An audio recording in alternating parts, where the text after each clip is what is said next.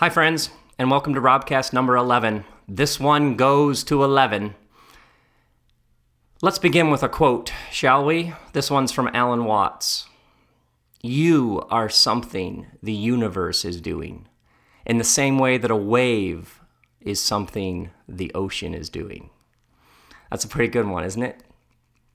In the same way that a wave is something the ocean is doing, you, my friends, you are something the universe is doing.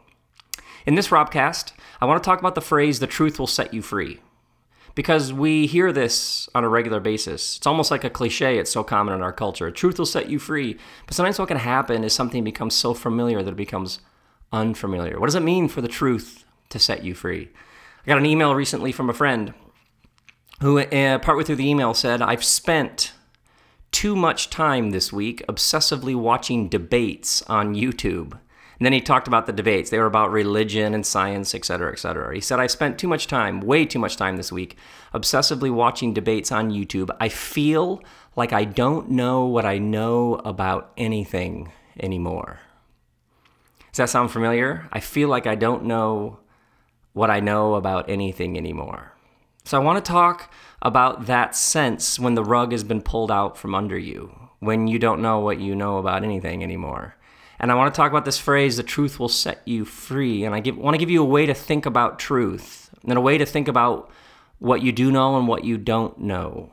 And to do that, I want to tell first a few stories. One beginning with a story about my son and I. My son was studying for finals and he said, Dad, will you quiz me? This is a review packet. Could you just open to random pages and quiz me on this stuff? Because I need to know it for the finals. So I open up my son's packet for the review for this exam and I start quizzing him, and it's from a science class. And it is complicated formulas and chemicals and molecules and covalent bonding. And I'm asking him all these questions, and he's just nailing it. Pow, pow, hydrogen, chloride. I, mean, I can't even fake it because I don't, even, I don't even know that much. But he's like, answer after answer after answer and I'd flip the page and start at the top. Now, what is the this of the this? And he'd be like, this is the this of that. And boom, boom, boom, page after page after page. And we get like, I don't know, six, seven, eight, nine, ten pages in. And at one point I stopped and I was like, wait, wait, what does this mean? And he's like, well, what are you talking about? I said, well, this whole complicated thing that you just told me to answer that question that I just asked you from the review sheet here what does it like mean and what is that in real life? Where would i have seen that? Help me understand what all of this is about. And i specifically remember there was a section on triglycerides and he's like dad i have no idea. I was like seriously? He's, i said but you just did like a page of complicated formulas and answers about this and definitions. And he says yeah I, yeah but i don't have any idea what it is. I was like, seriously, like, like, are there kids in the class? I mean, you know this backwards and forwards, but are there kids who, who do know? And he's like, no, they don't teach us that. I was like, wait, wait, wait, wait. So this whole packet, which you seem to know backwards and forwards, you don't actually know what it, what it has to do with real life. He's like, no, of course not. No one does. They don't teach that. We just need to know what all these words are so that when there's the exam, we know how to fill these words in in the blanks to get a good grade. That's how that's that's what it is. Dad, they don't teach us that. Second story, related to this first story. I'm reading a book and I notice that the author has footnoted another author. And the footnote makes me think I had to read that author because that is something I want to know more about. So I track down the book that was in the footnotes. And this book, I find it online and it comes to my house and I read it and it's fantastic. I underline half the first chapter, it's so good. And so I want to know if this scholar that I'm reading has written anything else about this. And it says on the back of the book that this the woman live teaches at a university. So I Google her name and the name of the university and a website. The first result is a website that I click, and it's a site in which students evaluate their professors. And uh, they didn't have that in my day. Um, it's all student to student review of here's what you have to know to take this class. Here's what that professor's like. And so i read so i get lost in this maze of reviews of this particular scholar's classes. And what's fascinating is the students are uh, saying things like you only need to go to this many classes to get a good grade Um, there's only this much work, and it's only due at these two or three different times. The exam is basically just some stuff on this and that, but you can get those notes from somebody who was there that day. Um, it's evaluating how difficult the class is, how much you have to attend, how it relates in terms of is it easier or more difficult or more work than other classes by this professor and then other classes in this particular um, department. That's what all the reviews are. And I'm reading it through, and suddenly it hits me not one of these student reviews has mentioned what you actually learn or what this professor is teaching and how it relates to how you actually live. The whole thing is here's how you get the grade that you want to whatever, move on and get a good grade point or something. Whatever the point is, it has nothing to do, not one student talked about the content of the class and what it actually had to do with your life. We live in a culture in which entire systems relate to truth without reference to actual experiences. We live in a culture in which there are entire systems that use the word truth in a context without any reference to your actual experiences of the world. Now, the reason why I bring this up is because I was ordained as a pastor in my mid 20s. And ordination is sort of a, it's like a ritual, it's a process you go through where your community sort of says, "Hey, you're our pastor." And uh, denominations do this, churches do this. In my case, the church that I was working at put me through what's called an ordination process. And part of the ordination process, pretty much the entire ordination process, was a day of uh, examination where I sat before a committee of people and they asked me questions about the Bible and theology and church, etc. And um, I gave answers for hours on end. And then the committee evaluated my answers. And uh, I distinctly remember that they, there were a number of answers that I got wrong. And one of the uh, people on the committee, their explanation for what I got wrong is I failed to make a proper distinction between ontological standing and ministerial function. How awesome is that? You can't make that stuff up. Now, here's what's interesting my ordination process to be a pastor, not one asked if I'm a good husband. Not one question about somebody who had hurt me that I had forgiven.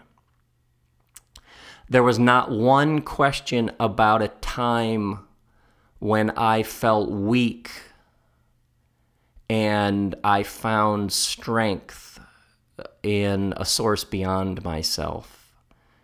Uh, not one question about a time I felt shame or humiliation and I experienced the grace of God. Not one question about how I actually lived my life. Well, literally, one of the questions was if we dug up Third Corinthians uh, in the New Testament, there are a series of letters. Two of them are called First and Second Corinthians. One of the questions was, if we were to mysteriously or somehow dig up Third Corinthians, should we add it to the Bible? That was one of the questions. So I was critiqued on what my answer to this uh, hypothetical Third Corinthians book of letter and should it be included in the Bible. And I wasn't once asked, "Do you have any addictions?"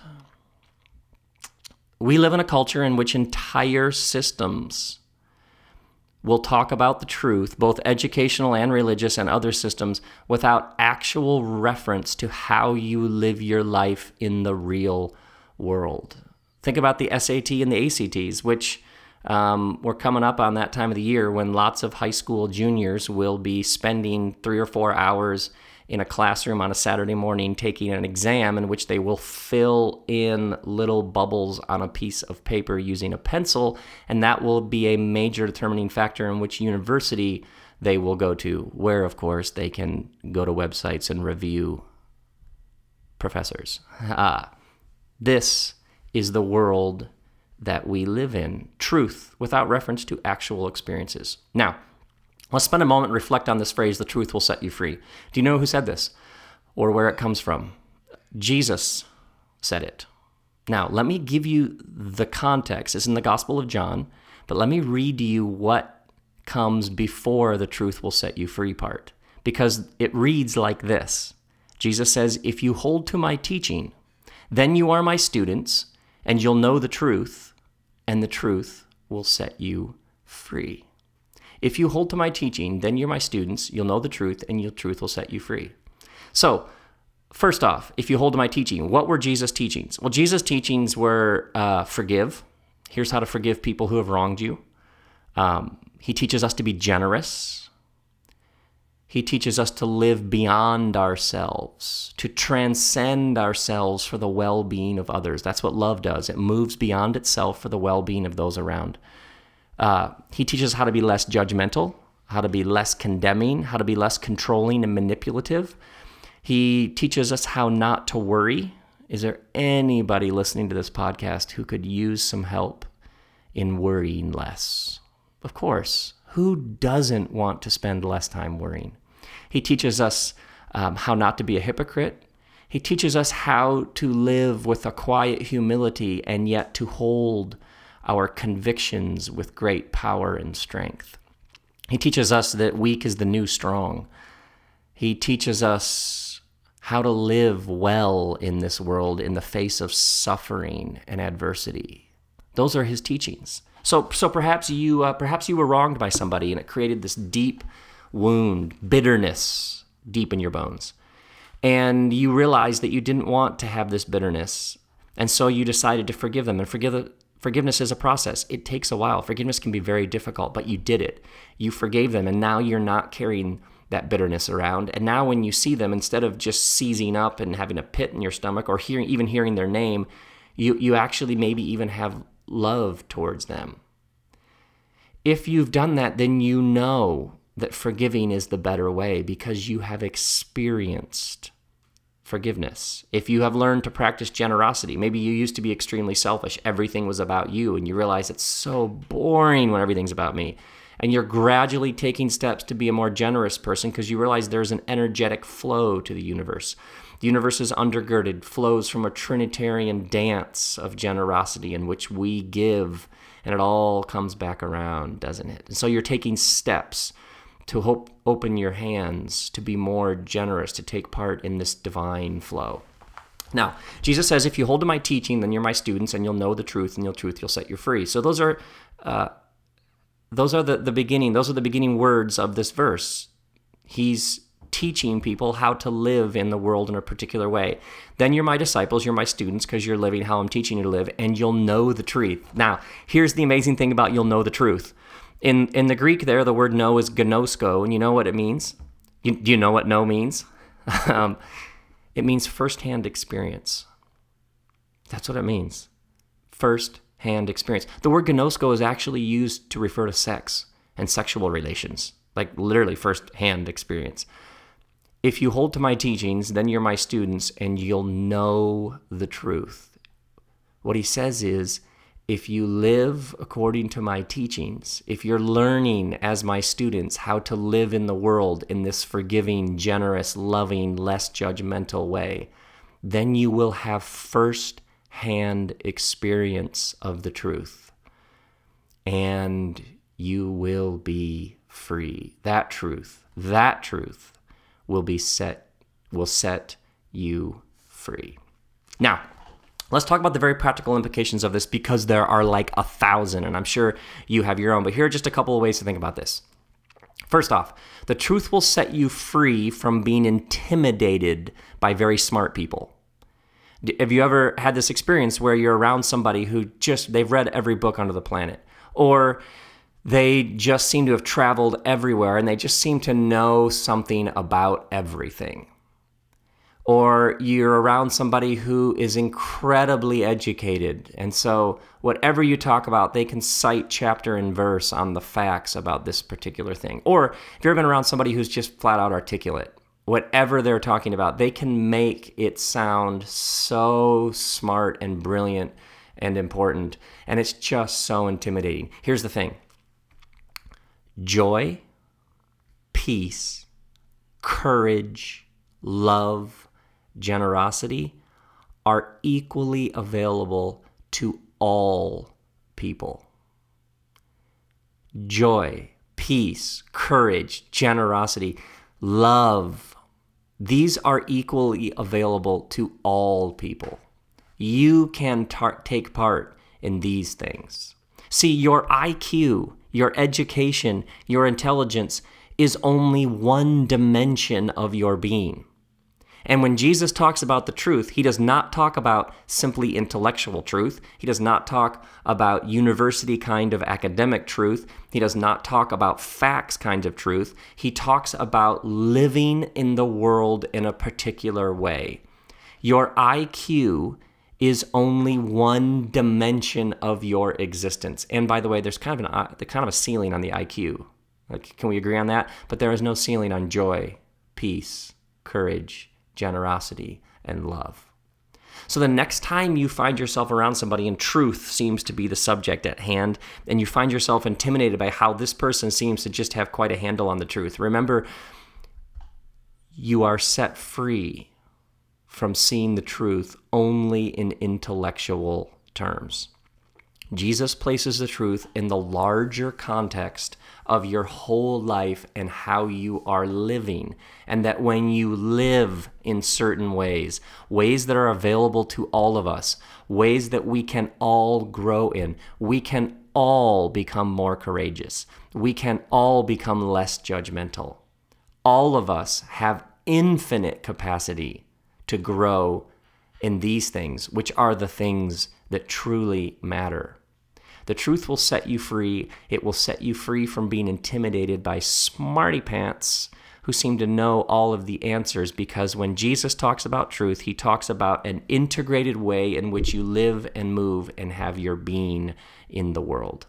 Which leads me to another thing. The truth will set you free from being suckered by people who just spout off because anybody can say anything. right? Are we clear on that? Anybody can say anything. Anybody can spout off. Anybody can preach about that. Anybody can blog. And anybody can make comments on Facebook. Anybody can say anything. The truth is, it's possible to be really smart and be a mess. The truth is, it's, it's possible to have an incredible education and to be a complete wreck. It, it, the truth is, it's possible to have very clever, biting, sarcastic, nasty things that win the argument on Facebook, and yet you're so sad and broken. Have you ever met somebody who was really pushy with their whole religious thing and they keep giving you Bible verses and they keep giving you opinions and they keep emailing you websites? And the truth is, they're so broken. And actually, you start to suspect that the reason why they're so pushy and anxious about their religious thing and all up in your grill in your business about you and your beliefs and what you're up to is after a while you start to realize is this how they distract themselves from their own pain and brokenness. The truth is, religion makes an awesome smokescreen. So does science. So does uh, technical expertise. So does lots of really, really smart terms that are complicated and that make a person appear like they have studied a ton. Lots of things can be smokescreens for our brokenness and pain. We're a mess. And if we just point out how flawed someone else is, then people don't have to deal with their own brokenness. Anybody can say anything. You are an integrated being. Your IQ, your intellect, how well you can articulate ideas is just one dimension of your being. But how you live, how you move in the world joy, peace, love, compassion, courage, generosity. Jesus teaches us a path, and any path, any worldview, any religion that doesn't take into account the whole person don't have anything to do with it. When Jesus talks about the measure of things, you'll know them by their fruit.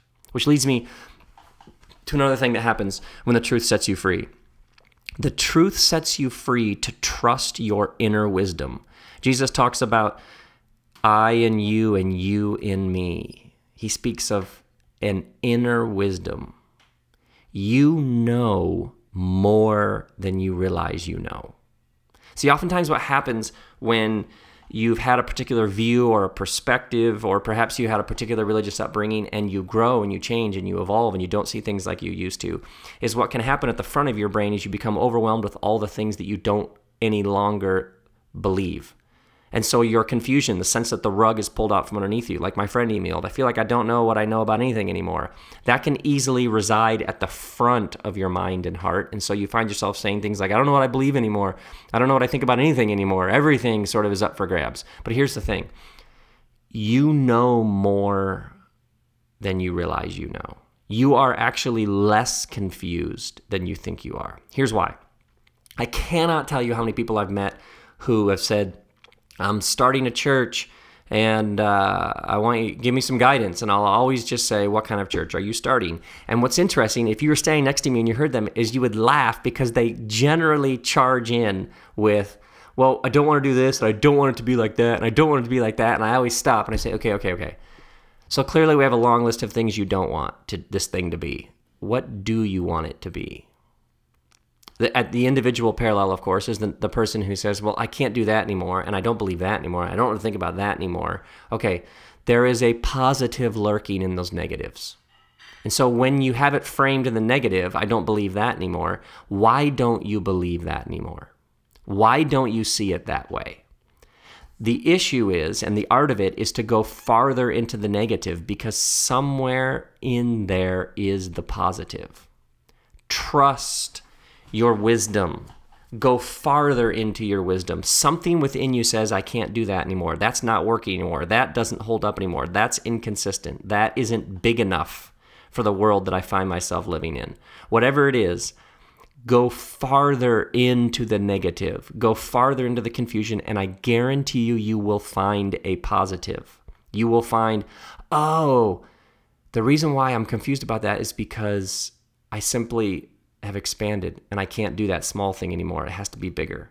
Excellent. Now we're on our way somewhere. You have an inner wisdom. If you're listening to somebody and they're spouting off and something says to you that ain't right, it's not big enough, it's not inclusive enough, it's not authentic enough, it's not beautiful enough, it's not elegant enough, it's not honest enough, it's not authentic enough. If something within you says something there is off, trust your wisdom. If you're listening to somebody and something within you says they're a wreck.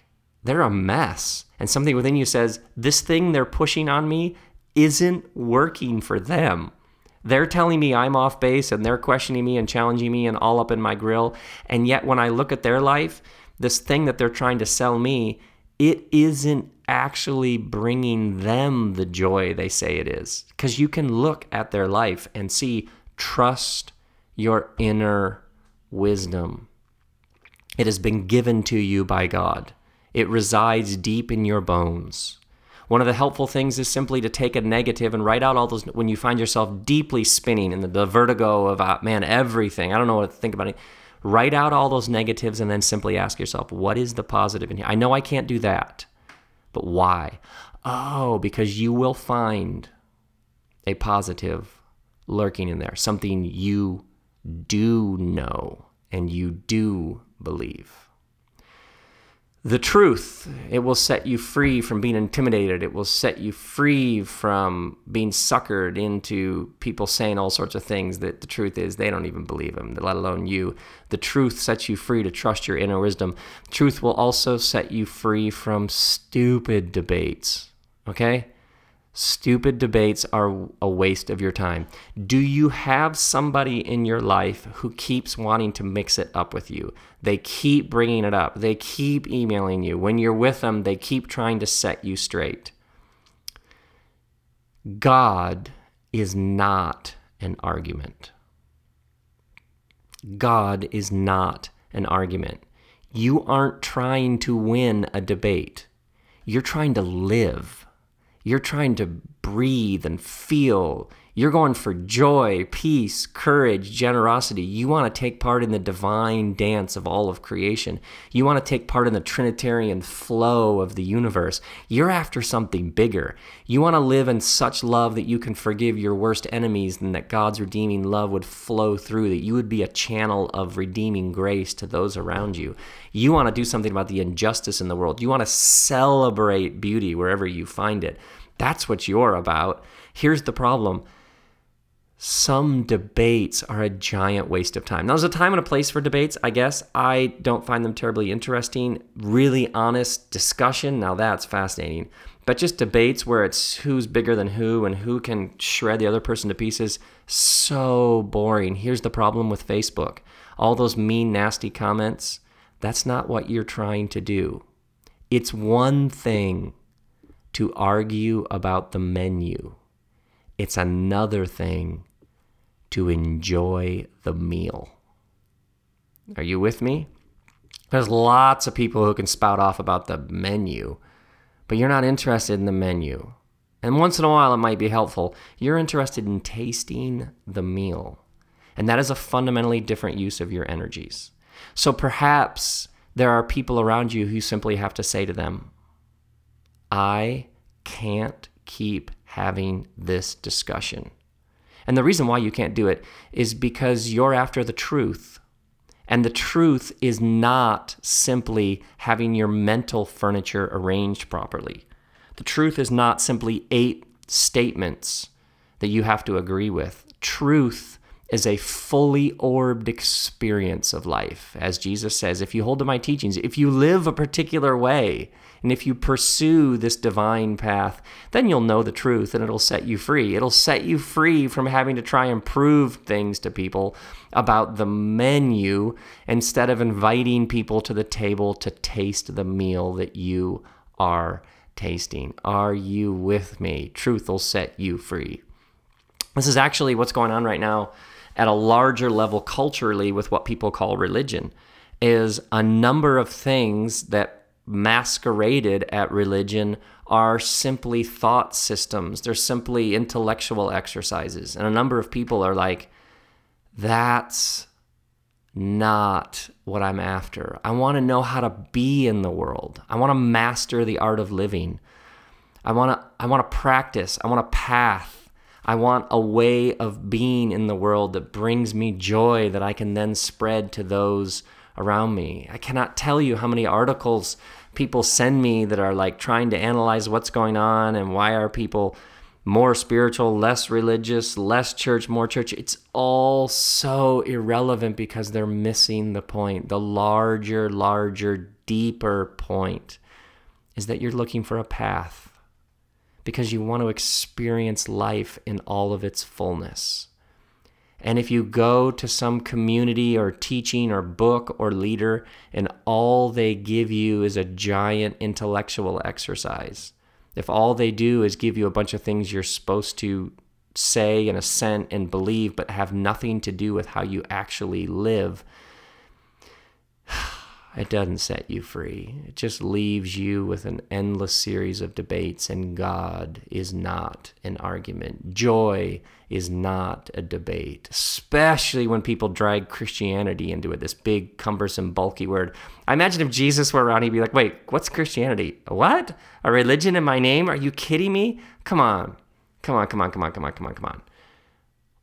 Live like I'm teaching you to live, and then you'll know the truth and it'll set you free. May you, my brothers and sisters, be rescued from needless debates. May you be relieved of that feeling of being intimidated by somebody with a big IQ spouting lots of big phrases. May you taste the meal. May you know the truth from firsthand experience because you've lived it, because you've seen it, because you're learning it, because you've practiced it, because you've come to see that truth is a fully orbed flesh and blood reality. And it's equally available to everybody. And may the grace and peace of Christ be yours.